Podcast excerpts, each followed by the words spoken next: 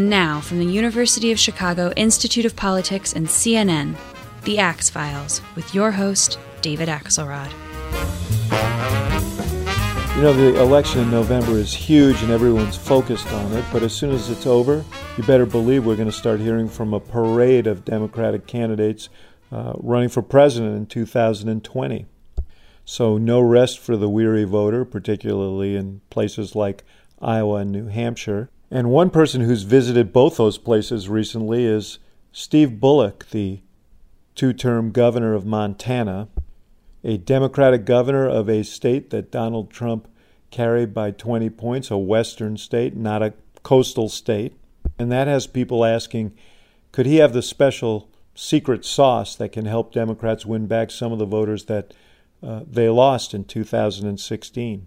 Governor Bullock came by the Institute of Politics at the University of Chicago last week, where I sat down with him to ask him about his life, his career, and his plan.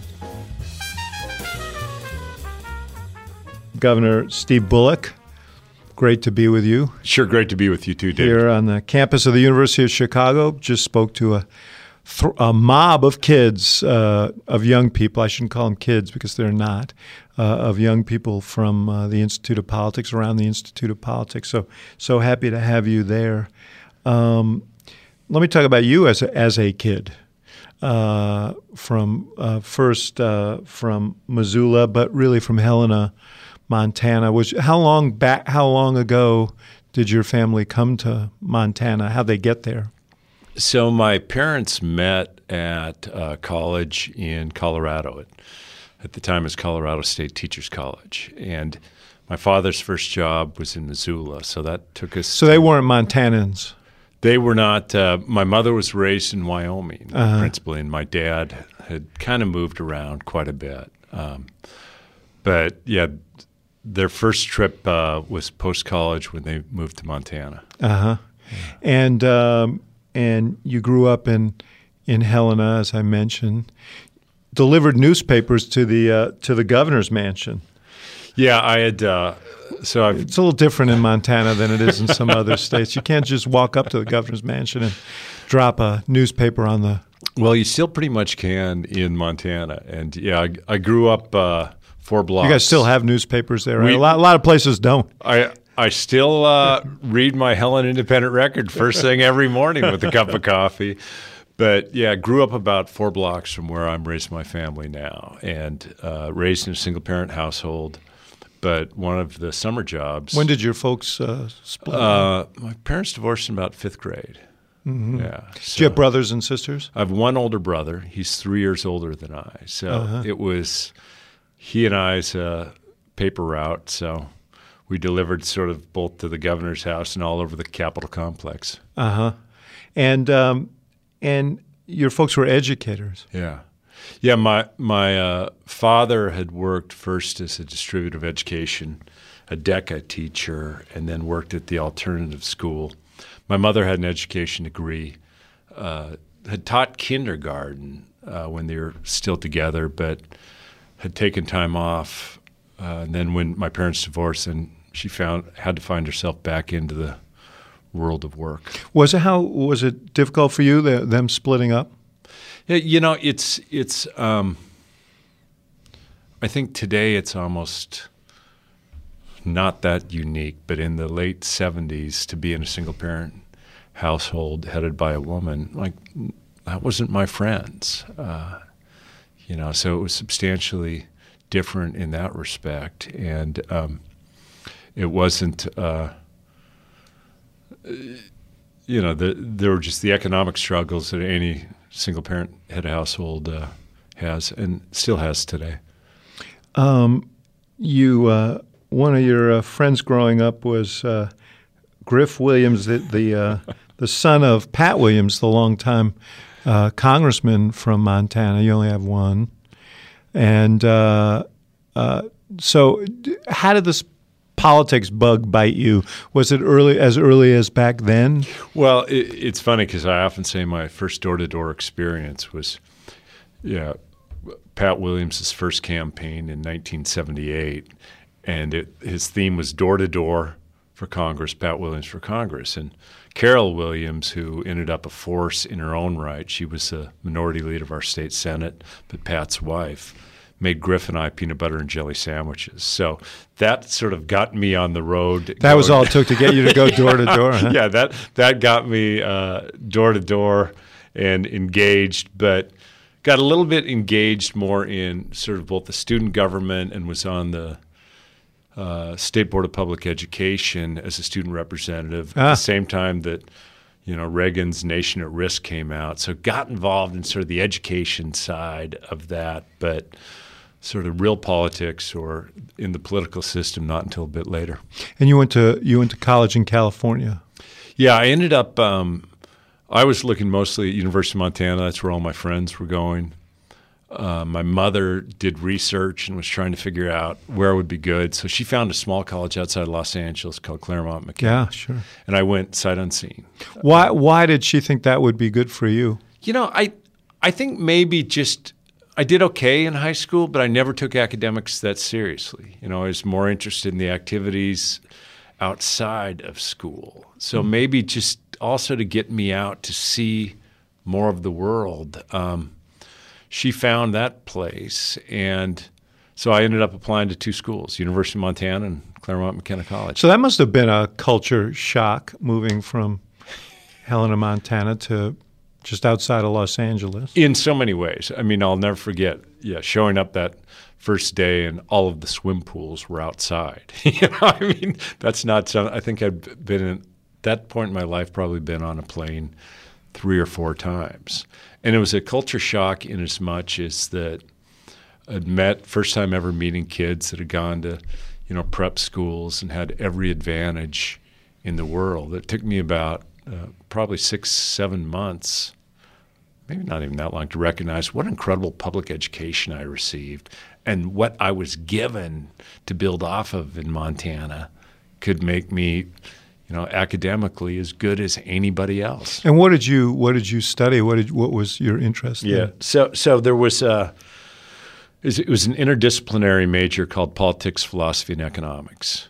So and the professors all worked together. There was only about twelve of us in it. So it was a liberal arts major. And what we would do is like you'd write a paper, you'd have one of the teachers is based on sort of a tutorial. One of the teach or one of your other students would critique your ideas and rip it apart just in front of the professor.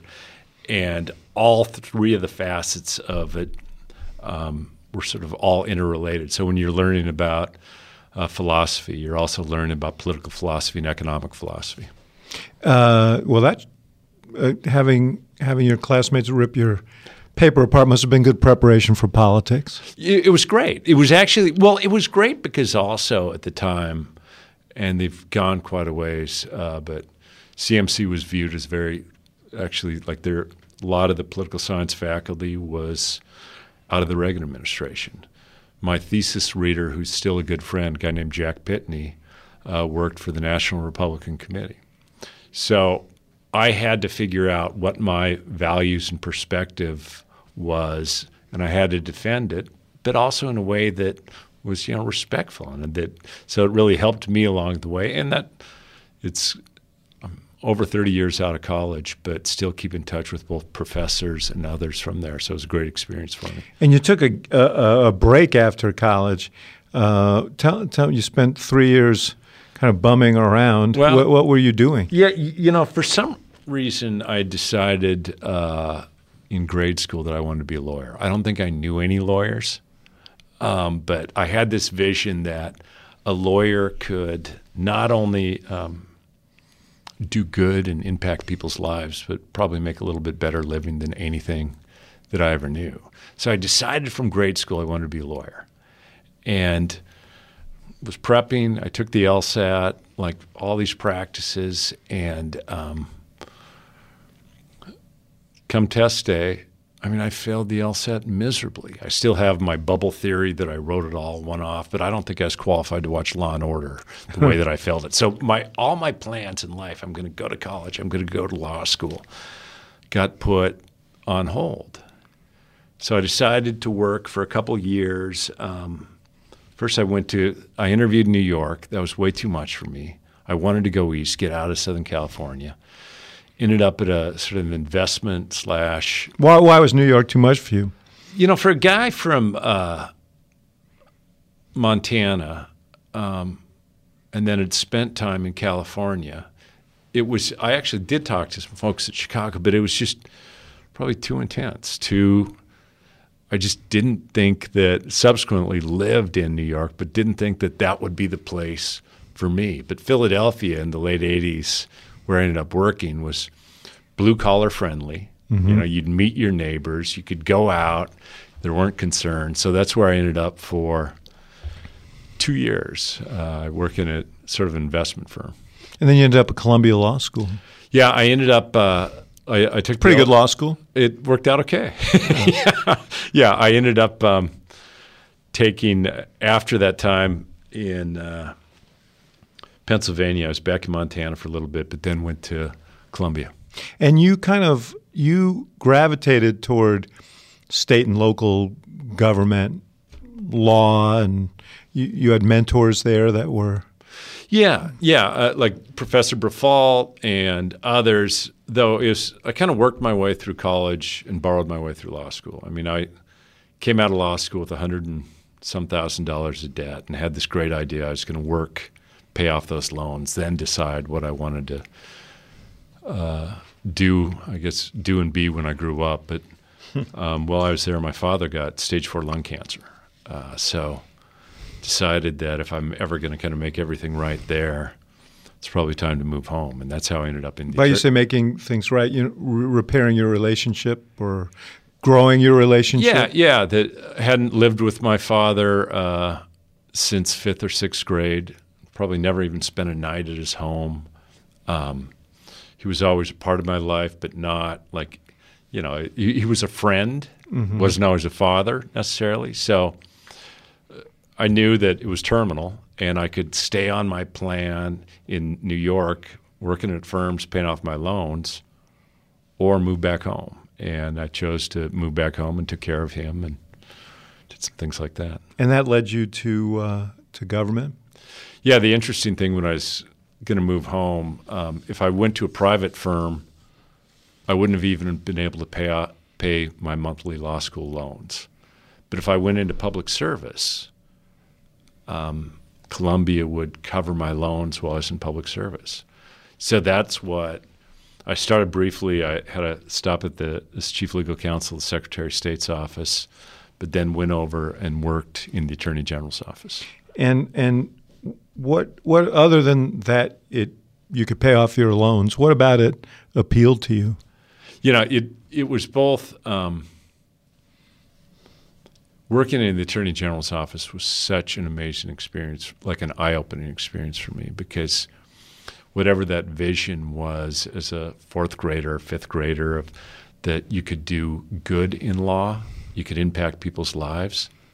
I fundamentally got to see that while working in the attorney general's office. I did everything from some youth in need of care cases, you know, abuse and neglect cases to working on the legislative agenda to some constitutional issues. And the great thing about working as an AG is so much of being a lawyer is looking backwards. I mean, what happened in this incident, you know, in litigation? In the Attorney General's office, you can also look forward. How can you meaningfully impact people's lives?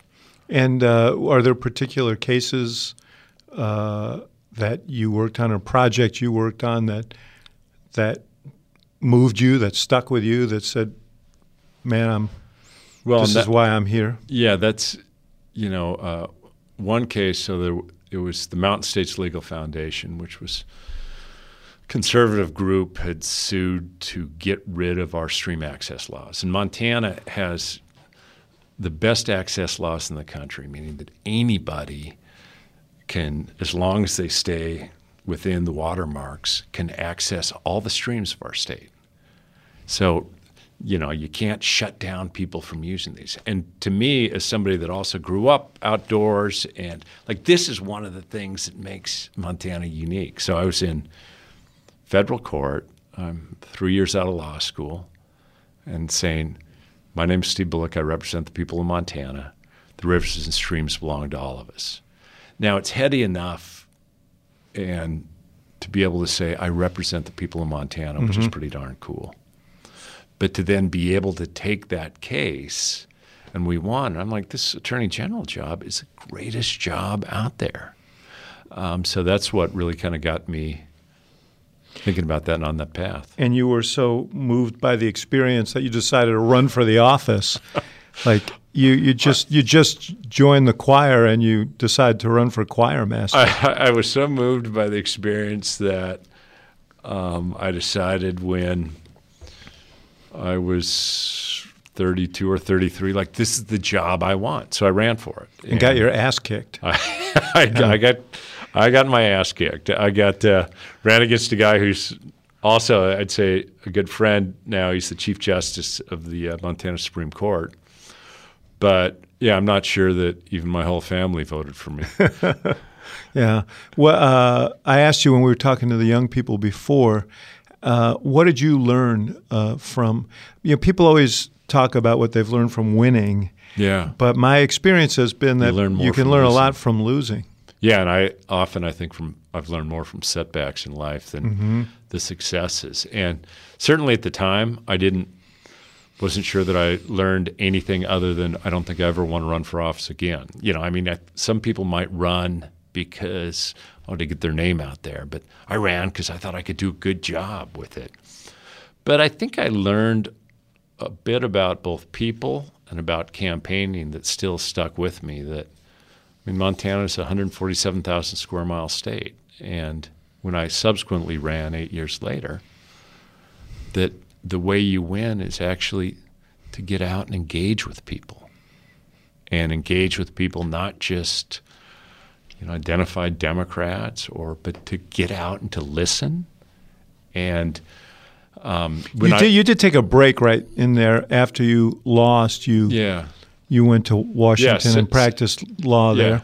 So, so, I got done running for office. I lost. I still had about hundred thousand dollars in debt. I'm married, and so I decided to move uh, to D.C. and I worked at a law firm and just taught as an adjunct uh, legal writing at GW Law School.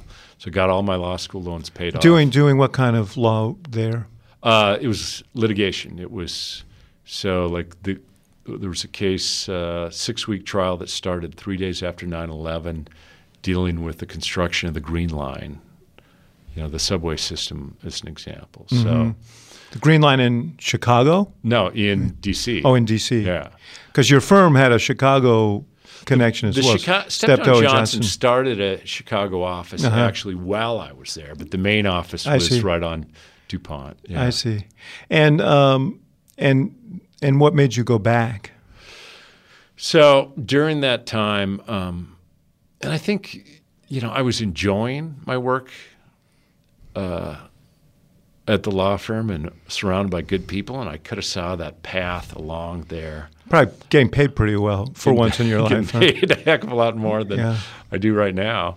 Um, but also, we'd had our first child, and uh, during that time, also my wife's father got ill, and we knew that that's where we wanted to go. So once the law school loans were all paid off, moved back home and started that pinnacle of the legal establishment for a little while called the Bullock Law Firm.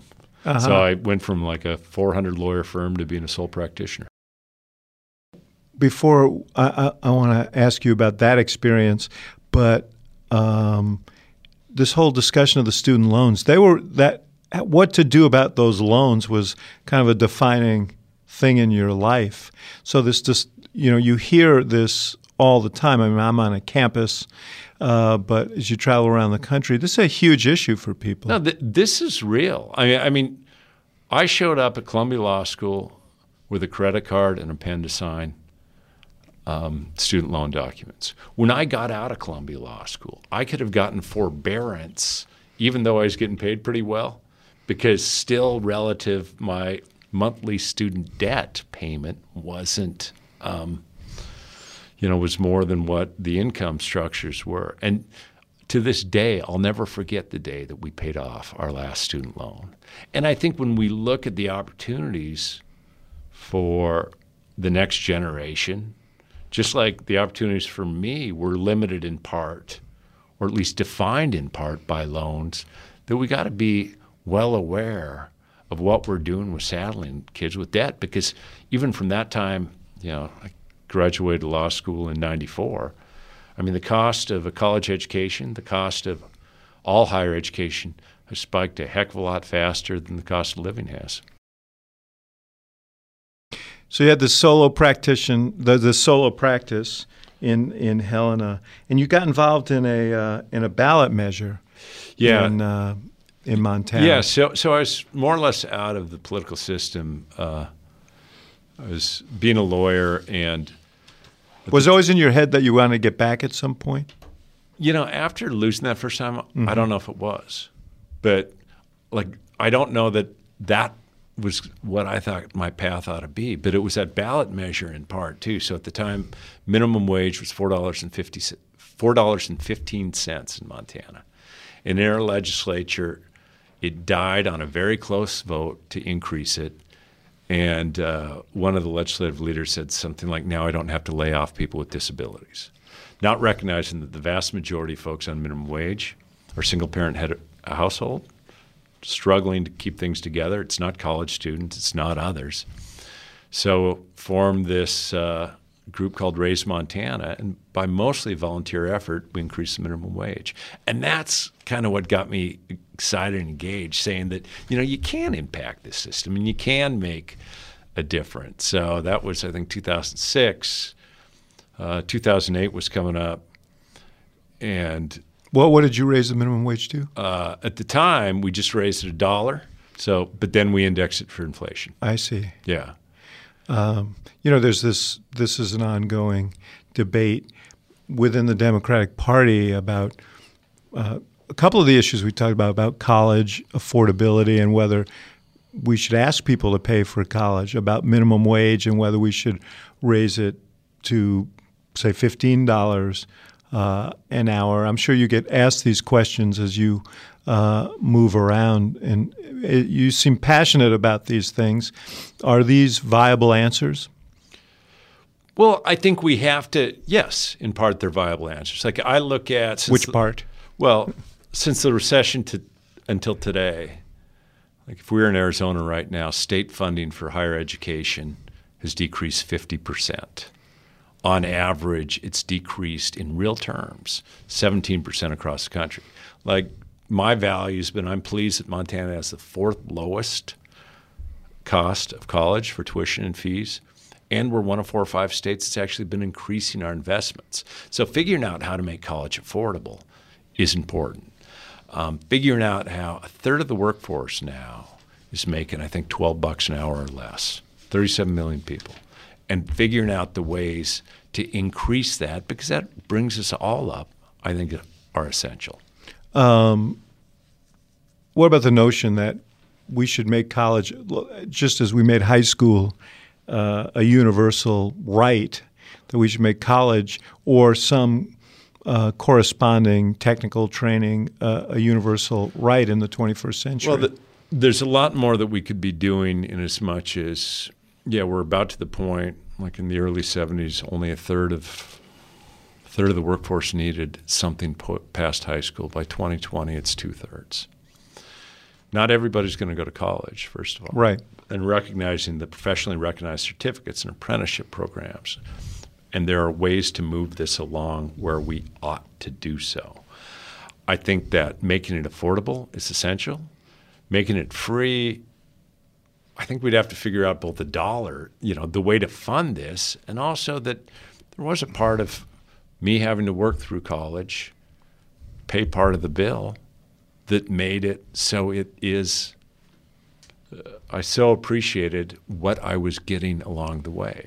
Now that's what's been changing is the increasing, increasing, just inflating costs of college.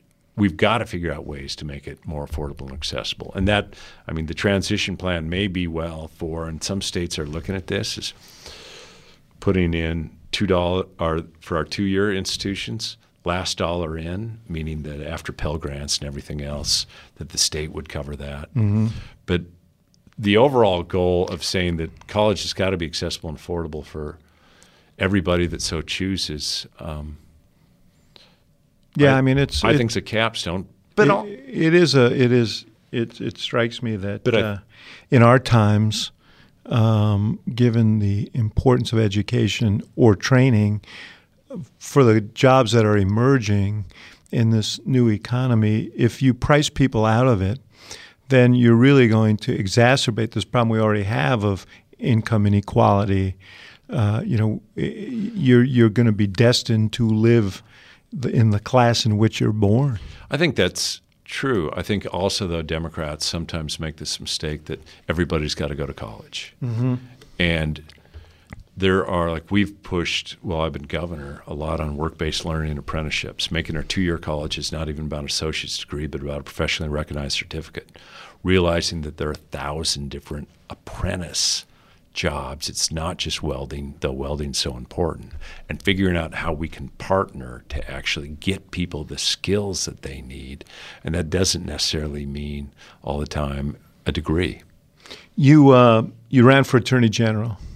You you finally won the job that you wanted. Three way primary. I wasn't supposed to win, but I ran for attorney general. Yeah. And you got elected by a small uh, margin.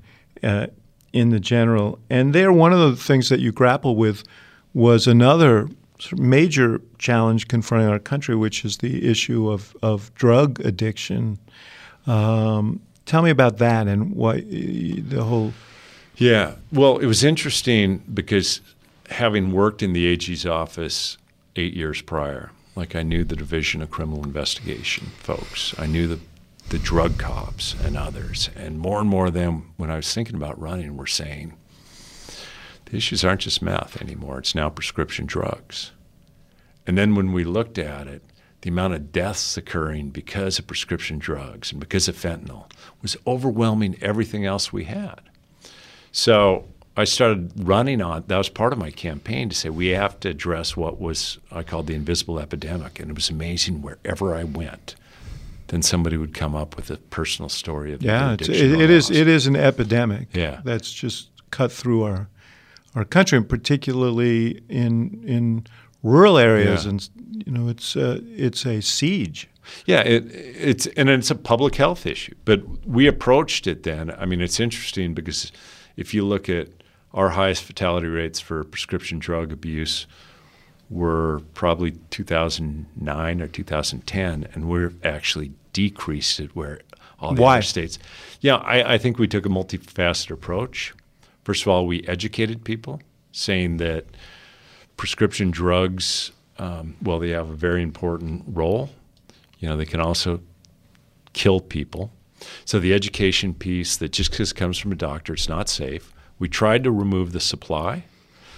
You also established this electronic drug yeah, registry yeah. to make it harder to yeah, the, get these pain The registry so that the pill sh- you'd have essentially pill seekers going from doctor to doctor to doctor. Then there was a registry that showed where you know, if someone was just pill seeking as opposed to legitimately in need, then we could shut that down. We did a lot of prescription drug takebacks. I'll never forget one of the first because people hang on to the drugs. There were break-ins into houses just to get at your medicine cabinet. A 1952 glass pill bottle somebody turned in and said, "I didn't know what else to do with it." So we worked on law enforcement, education, getting rid of supply, and working on treatment issues as well.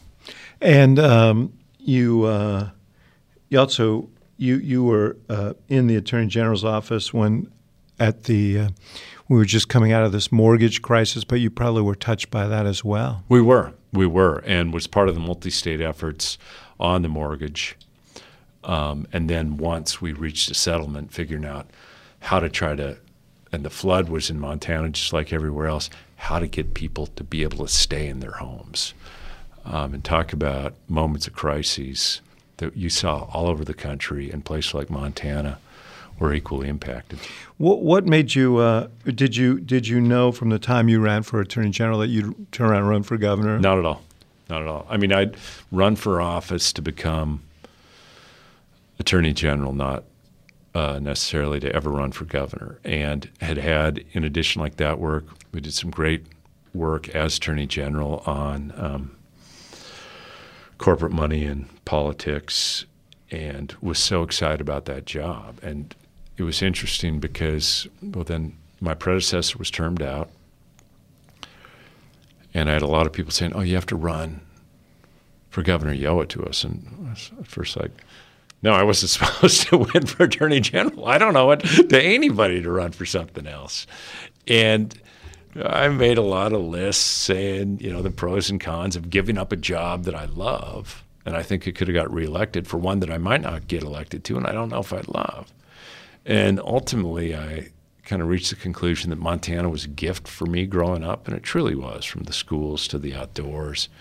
And now, as a father with kids, do I I want to keep it a gift for them. And there were more and more sort of, of the efforts to both from privatizing schools and sort of this is as the anti-government forces were getting greater and greater that I thought, okay, maybe I need to do this. How old are your kids?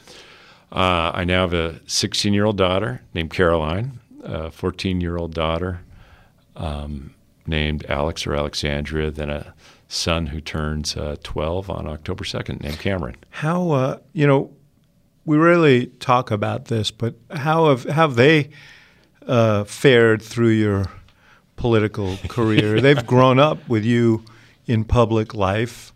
Um, and, you know, I, having worked with people in yeah. politics for a long time, I think the, the, the sacrifice associated with that is not oh, yeah always well understood.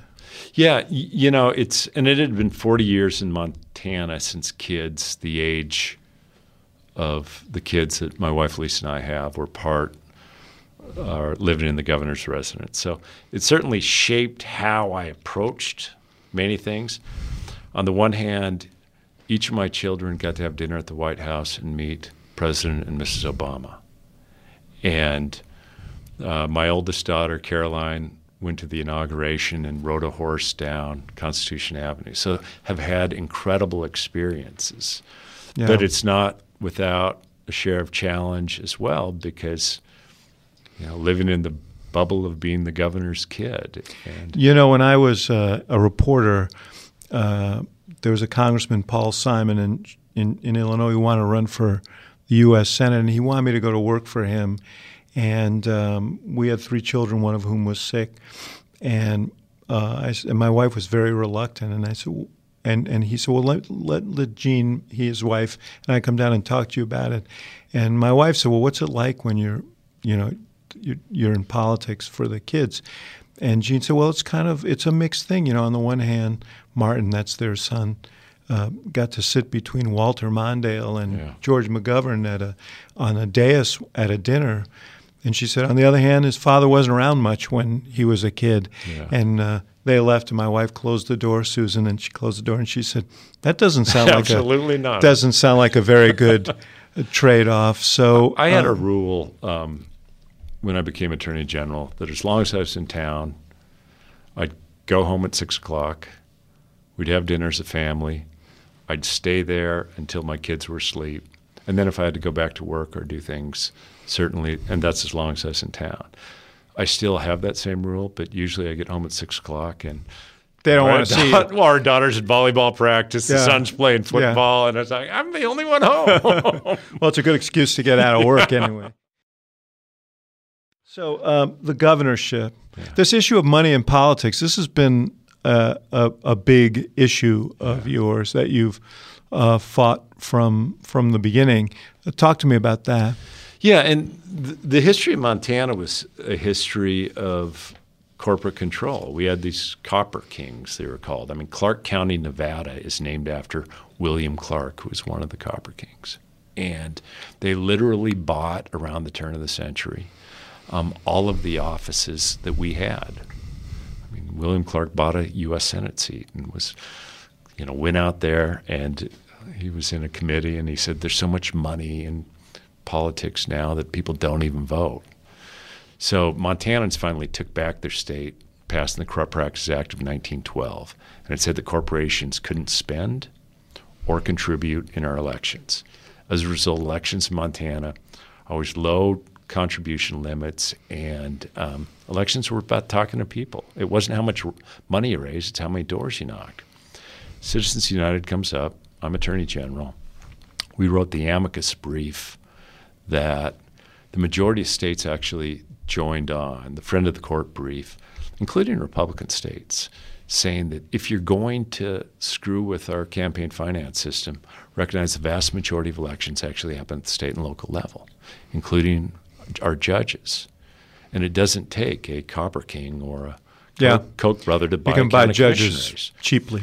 Yep. So we lost that, and then Montana, the, meaning the Citizens United decision came down, and I was sued on the Corrupt Practices Act of 1912. Every other state said game over. We actually built a factual record.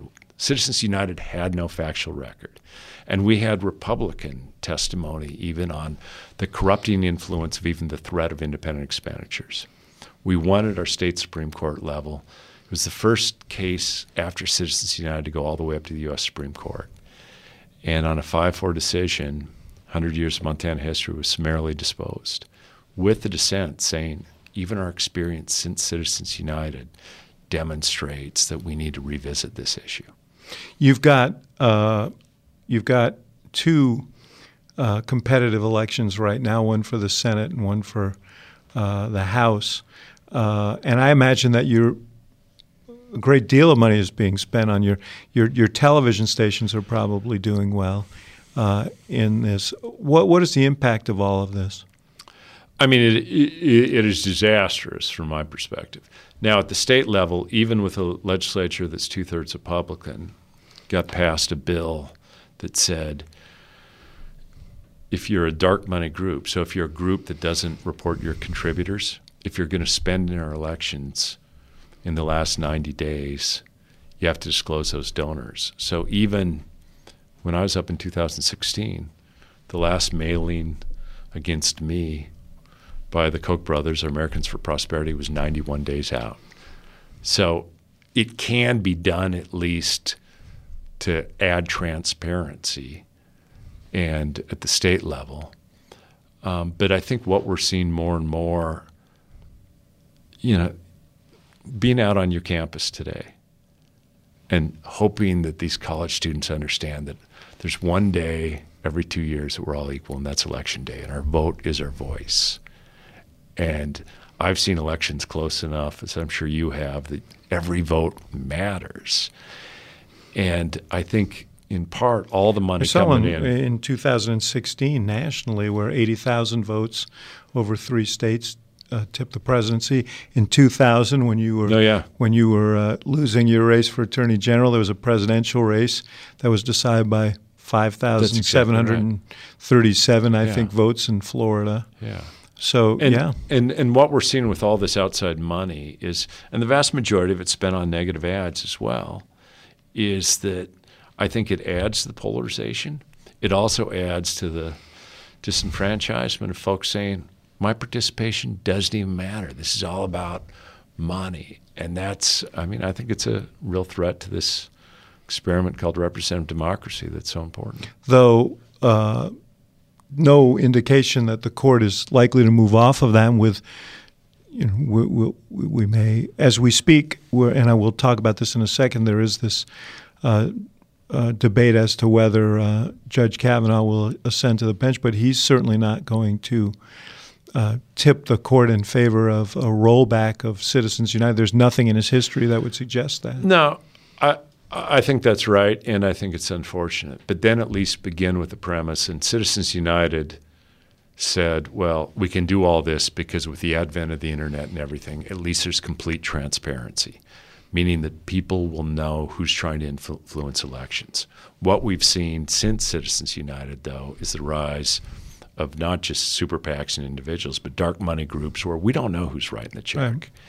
And I think that's an area where, like in the state, not only did we pass that law, I did an executive order saying if someone's going to contract with the state of Montana, um, They have to disclose they whether they're donating disclose. to and we sued the administration, the current administration, the IRS, because they're now getting rid of the requirements of even getting the names of 501c4 donors to the Department of Treasury. meaning that the courts, unfortunately, has conflated corporations with individuals and money with speech. We may not be able to change that until we have either a constitutional amendment or a different court. But we can make differences in adding sunshine and transparency. It's just but one area. I'm going to come back to money because I want to. I want you to explain to me how a guy from Montana uh, runs for president in this day and age, given the amount of money that's required. Not that I'm asking you yeah, to announce yeah, here. Yeah, I don't. But uh, but it must be something that that from that, anywhere. That, well, so if you're from California, it's a lot easier. If you're from New York, it's a lot easier. If you're from one of the money centers, it's a lot easier uh, than it is. Uh, but w- we'll get back to that. You've t- talk to me about being a Democratic governor in a state. Donald Trump carried your state by 20 points. You expanded Medicaid under the Affordable Care Act and supported the Affordable Care Act. I assume you have an exchange as well. No, we don't. You're we, in the federal exchange. We use the federal exchange, and uh, you uh, you officiated over a same-sex marriage. You, I mean, there there are many ways in which um, you are um, in that solidly progressive uh, category.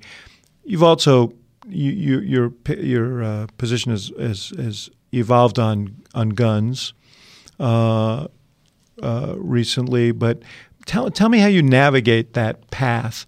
That uh, how do you survive uh, in a very polarized time as a uh, a blue governor in a red, in a in a red state? Yeah, I mean, I guess I try not to begin with the premise that well, it's a very polarized time people still expect government to work. I mean, when I we mentioned how young my kids were, my first day of the state, I talked about the different noises of laughter that would be emanating from the governor's house, and let's actually, as legislators and as governor, let's act like our kids are watching and learning from our words and deeds because they do. So I've tried to elevate the discussion overall in that way. I've said to people, I will meet you as legislators, I'll meet you at least part way if we can actually focus on what's good. Now, I still fundamentally believe in this polarized time that most people's lives are too busy to worry about politics. So, by in campaigning, I go to places that it's not just where there's a lot of Democrats inside. I show up, I listen. I do the same in governing for sure. I mean, we got Medicaid expansion through in part I'll never forget, went to a town called Choteau, Montana, 1,700 people. And everybody in town knew I was going to be there because Americans for Prosperity had mailed the pictures of me and Barack Obama. But when the hospital administrator said, was the first to speak and said, yeah, 40% of the people that walk through these doors don't have health care. And a county commissioner said, we lose this hospital, we lose this community. I mean, by listening and letting them speak, we've been able to get things done. I, I presume when in uh, when you ran for reelection, um, you uh, released a, uh, a, statement. You you were running against uh, uh, Greg Gianforte, who's now the the congressman, congressman there. Uh, and he was attacking you on guns, and you released a statement saying Steve Bullock supports Montana's current laws when it comes to gun rights. He opposes universal background checks. He has expanded gun rights as governor, and he'll always stand up for the Second Amendment. That seems like a concession to the realities of your state. Well, I, I mean, I was Attorney General when the Heller decision came up, and I brought the state into it, and the Second Amendment as an individual right. And I have time and time again tried to say where are common sense gun measures. I've signed some things. I've vetoed a bunch of things as well. Um, I think that there's more that we need to be doing, though. Yeah, I mean, you lately you, you you've changed your position on universal background checks. Yeah. You've changed your position on the assault weapons ban. Uh, why did you change your position? Was that something that you've done to in order to to uh, make yourself more acceptable to a broader Democratic electorate? Or? No, you know, I had. Um, so, and we're recording this. I guess what like three or four days before the one year anniversary of the Vegas shooting. Mm-hmm. Uh, I went to, I was asked to speak at our, the March for Our Lives in Helena, Montana, and I'm like, no, I don't want to. But instead, I went with my two daughters and I listened and I listened to these kids. I can't believe my son started middle school this year. One of his, I think it was by the end of the first week, he's telling me about the lockdown drills and he's already learned the safest places in the school. I had challenges growing up. It wasn't challenges like this. So I think we've hit a tipping point where we've got to be doing more. And we can do more in ways that um, most firearm owners that I know, all firearm owners that I know, um, myself included, uh, we don't want these guns in the wrong hands. We don't want them used for the wrong purposes. So there's got to be, though, ways that we can, if we start looking at this public health issue more than just as an issue that completely divides the country, I think we can make progress. What did, um, what, why did Donald Trump do so well in your state, and why did, why did Democrats lose in 2016? Well, okay, to step back, uh, President Obama lost Montana in 2008 by two points. Mm-hmm. And he had also showed up there. And he was present there quite a bit and had a real presence. I think we were there the night before he flew into Denver for the convention. The convention. I, I, I remember because we were still trying to figure out what he should say in his. We were working the- through the convention speech, so uh, we had a late night meeting. Uh, Yeah. I think in Butte, Yeah. where we worked that through. Yeah, but but so I think in part to get to um, a lot of folks aren't feeling like this economy's working for them, right? When I say today only about half of 30 year olds are doing better than their parents were at age 30. When I was growing up, as 90% of 30 year olds were doing better. So the economy's broken and they look to the political system and they don't see it working. So I think that a lot of voters, and that's just not in Montana, said, well, DC's not working. We need somebody that says, I will fight for you. And they believe that they would fight for them. And uh, how much? How much of is is this a cultural phenomenon? Uh, you, you talk about people feeling alienated uh, economically. What about culturally? I don't. You know, because the impression is that there's a sort of red state, blue state, rural, urban Yeah, you know, but divide. But if we're not, if Democrats aren't even talking to people in the rural areas, if we're not giving them a reason to vote for us, if we're not turning around and saying, you know what, I recognize you're not climbing the economic ladder. Here are things that can be done. I mean, I, I think it goes back more than cultural divides.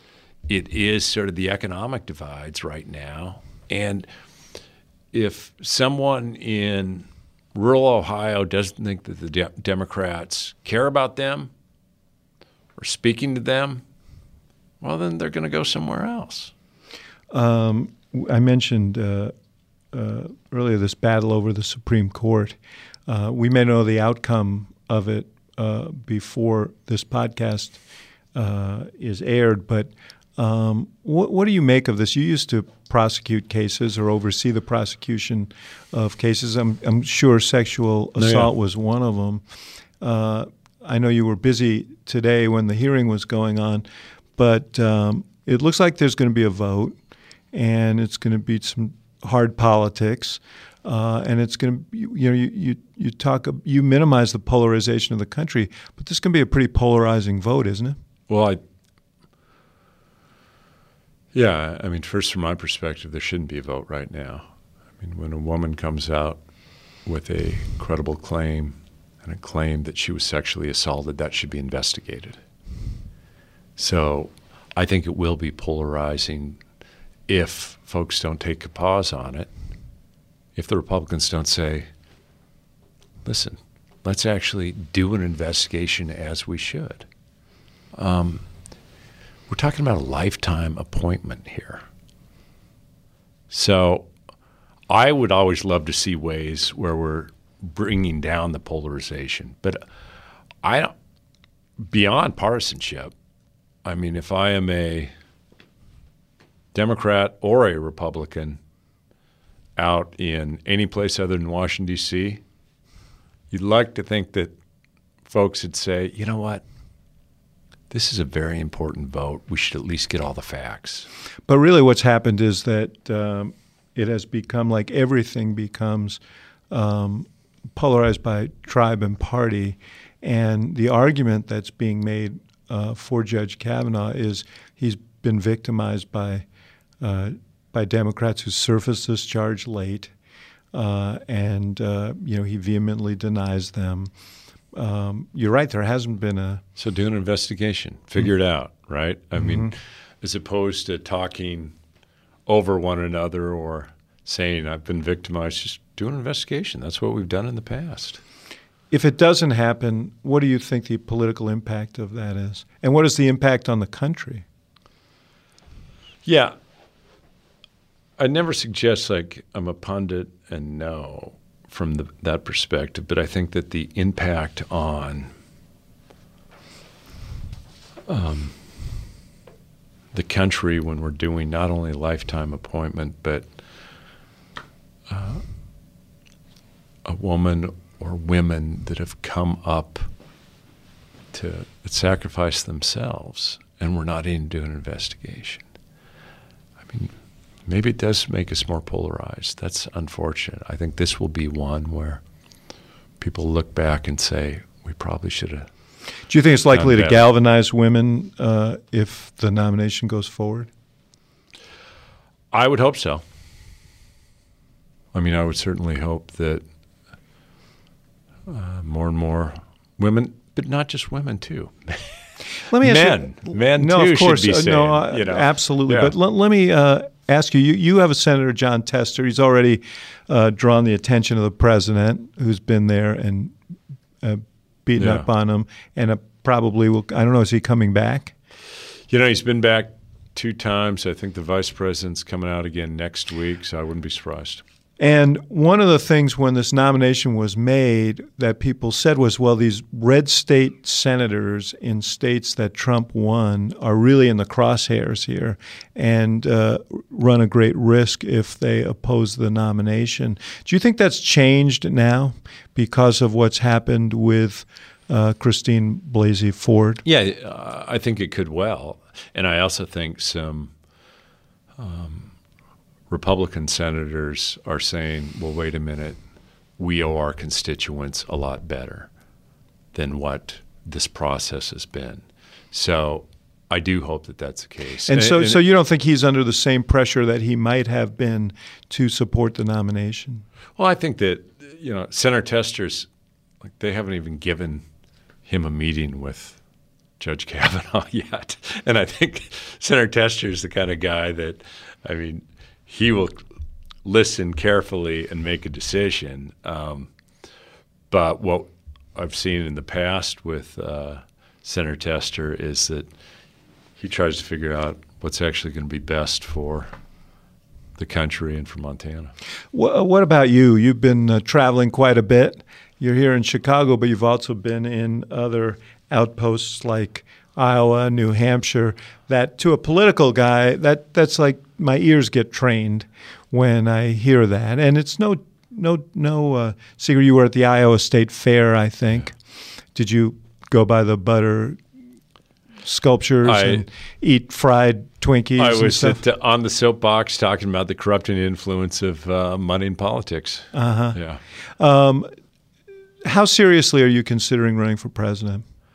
I think that I know, and, and let's just stipulate, because just in the interest of time, that the, there's an intervening election that's important. Yeah. I'm sure you're campaigning for candidates, but that election's hard on us, and then you're going to have to make a decision.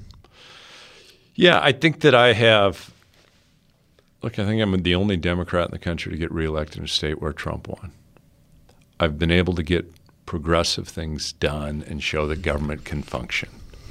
So I think that I have something to offer to the conversation.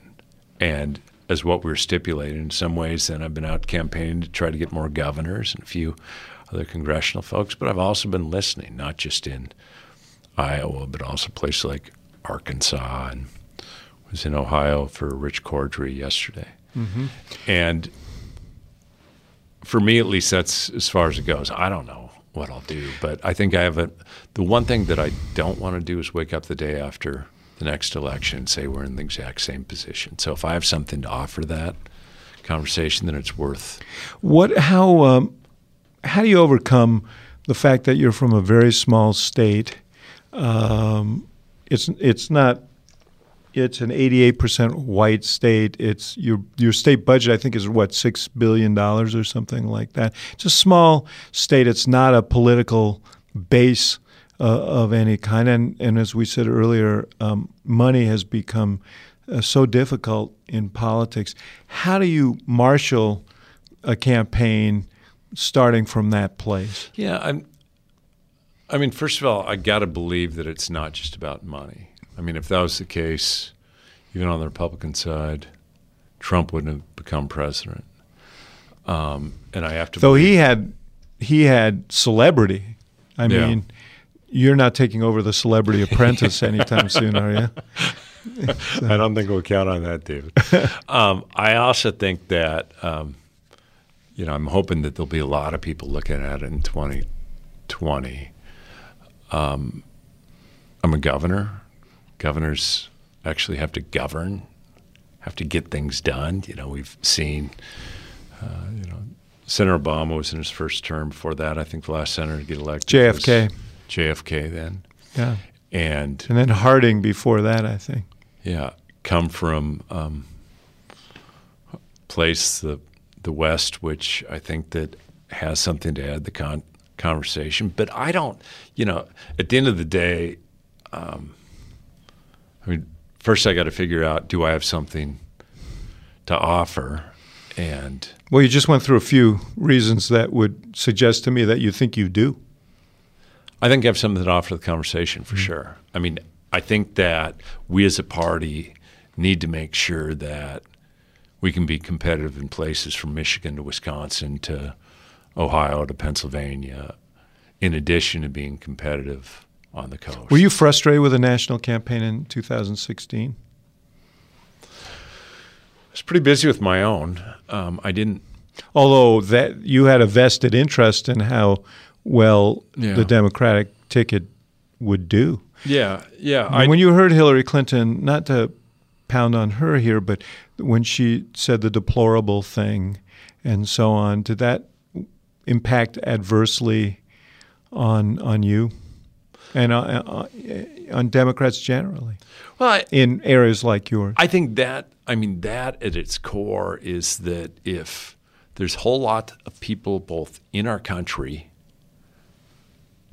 geographically, demographically, and others that say that the Democratic Party isn't the party that cares about whether I have a decent job or good schools or a roof over my head, then we're in a lot of trouble. You think the party's too focused on urban urban areas? Not not necessarily, um, meaning that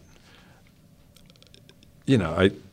Then we talked about a little bit outside. Like mm-hmm. I fundamentally believe wherever you live, most people want the same things. They want your safe community, a roof over your head, a decent job, clean air and clean water. The values, those are values that Democrats have traditionally been fighting for each step of the way. So the focus of not even showing up or having a presence in areas says a lot to people. The focus on the way that we speak and say, you know, Bill Clinton said, I feel your pain, right? That not everybody's doing better along the way. Mm-hmm. Um, and to have meaningful solutions for these issues. You, um, you would be viewed as a in the pantheon of of, can, of potential candidates as a, a, more moderate candidate, more of a centrist uh, Democrat. You, you're comfortable with that label?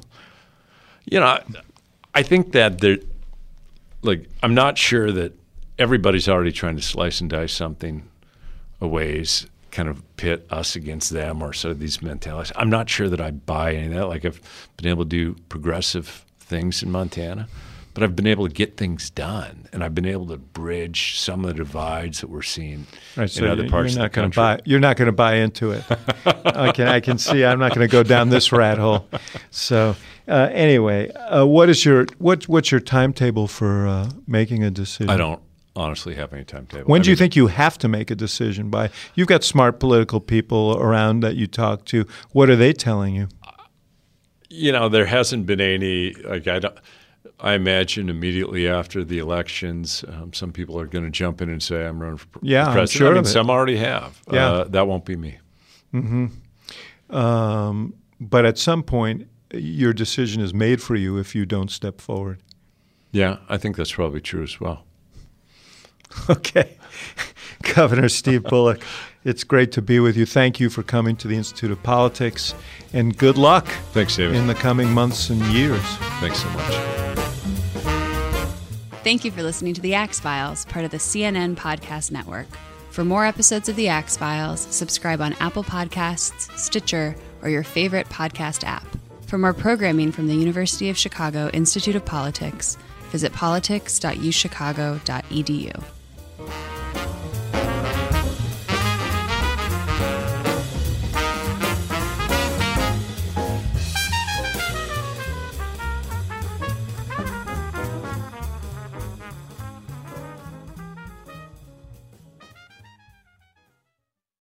Quality sleep is essential, and that's why the Sleep Number Smart Bed is designed for your ever evolving sleep needs. So you can choose what's right for you whenever you like. Need a bed that's firmer or softer on either side? Helps you sleep at a comfortable temperature, quiets their snores. Sleep Number does that. Sleep better together. JD Power ranks Sleep Number number 1 in customer satisfaction with mattresses purchased in-store. And now, save 50% on Sleep Number limited edition smart beds for a limited time. For JD Power 2023 award information, visit jdpower.com/awards. Only at Sleep Number stores or sleepnumber.com.